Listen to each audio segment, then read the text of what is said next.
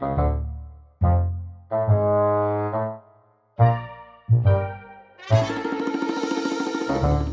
morning, listeners. At least it's the morning here. I'm Moosejaw Matt, and welcome back to another episode of Nature and Science for Kids.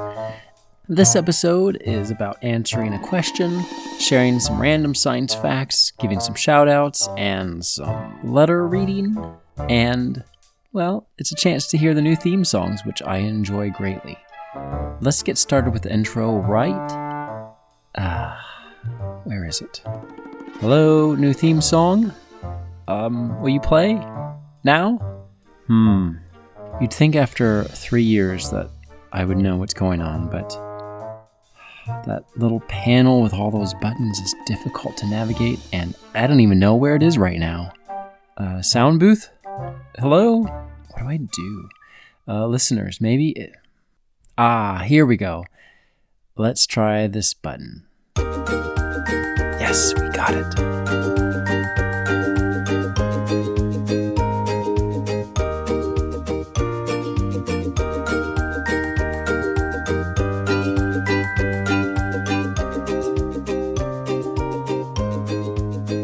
Well, we've had a question that came in a while ago. And the question was How long do you have to leave water in the sunlight before you can drink it? In other words, how long does it need to sit in the sun before the UV ultraviolet rays from the sun kill the bacteria in there, making it safe to drink? It looks like about six hours. If you leave water in a clear bottle, plastic or glass or whatever, and leave it in the sun, the ultraviolet rays should kill off any harmful microbes in the water after about six hours. So that means if you're lost or out backpacking and you have no filter, you can still drink the water. You'll just have to let it sit in the sun for about six hours. So I think that was Josiah who asked that question. There's your answer. Also, I received multiple letters. I wanted to read a part of one of them. Dear Moosejaw Matt, this is from Aramea. I want to thank you for making an episode about bearded dragons. It really blessed me, especially since it was right on my birthday. You're very welcome, Aramea, and I want to say thank you for writing a letter. Why, thank you. It's always fun to receive fan mail. Also, back in October, Caleb said, I'm Caleb. I love your podcast. My favorite episode of your podcast is Ball Lightning.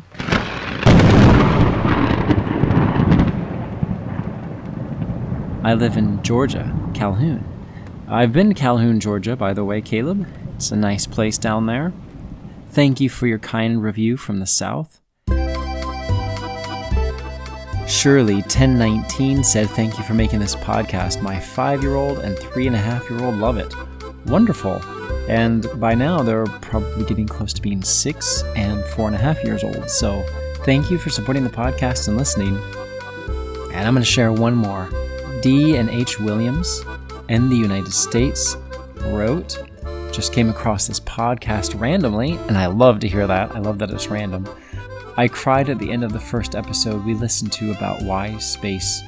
They go on to say, I love that my kids are hearing how science and nature really points us back to God and His love for us. Thank you for sharing. That's the main reason for the podcast. Thank you, D and H Williams from the United States. And finally, we have a new supporter on Patreon from Canada, it looks like Evan Lee. Thank you for your support of the podcast. I'm excited that you're a part of the team, all working together. Now, listeners, the moment that nobody was waiting for because you didn't know. Here are some random science facts. I just pulled these up off the internet. I'm going to read them and trust that they are totally true.